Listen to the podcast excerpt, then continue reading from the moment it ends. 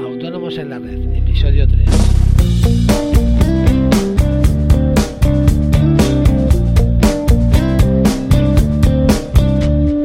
Muy buenos días y bienvenidos a este tercer episodio de Autónomos en la Red, el podcast en el que hablaremos de toda la actualidad fiscal y laboral y en general todo lo que rodea el mundo de los autónomos. Todos los días, de lunes a viernes, a las 8 menos cuarto de la mañana, tendremos una nueva entrega de Autónomos en la Red, donde intentaremos contestar cada día una nueva pregunta de los oyentes.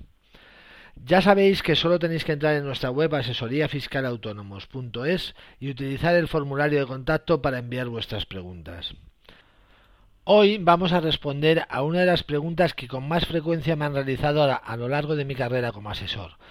¿Puedo ser autónomo teniendo en cuenta que ya tengo un trabajo por cuenta ajena? La respuesta es fácil, sí. Es una excelente opción para aquellas personas que tienen un trabajo por cuenta ajena con un horario relativamente cómodo y unos ingresos quizá insuficientes.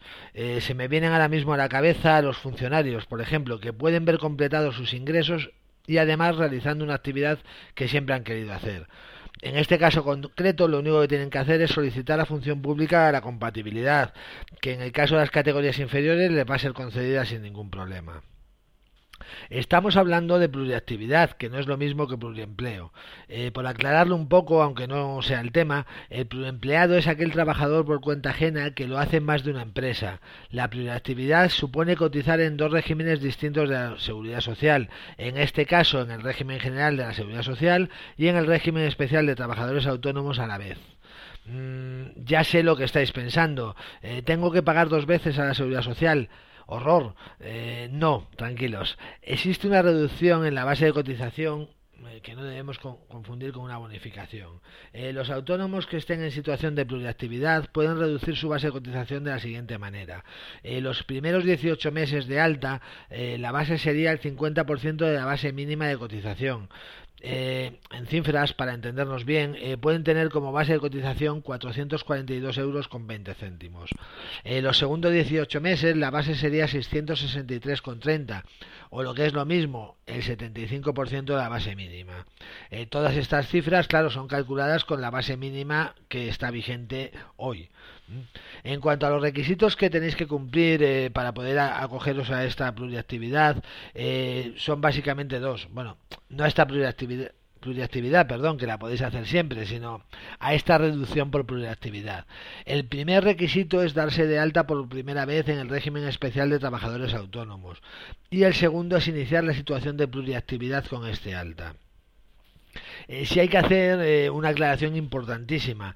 Esta reducción es incompatible con la llamada tarifa plana de 50 euros. Hay que elegir siempre y cuando tengamos derecho a ella, claro. Eh, la siguiente pregunta que me imagino ya ronda por vuestras cabezas es ¿voy a cobrar dos pensiones cuando me jubile? Quiero la pluriactividad ya.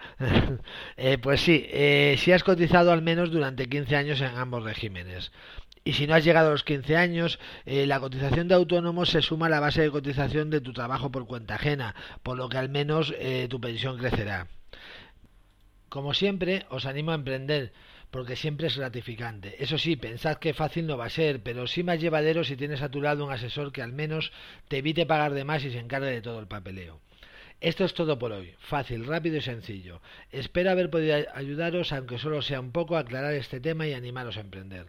Muchas gracias por vuestra atención, espero que os haya gustado el episodio de hoy y como siempre os digo, lo compartáis con vuestros amigos y si no es mucho pedir, le deis una valoración en iTunes de 5 estrellas, que me dará mucha ayuda para seguir.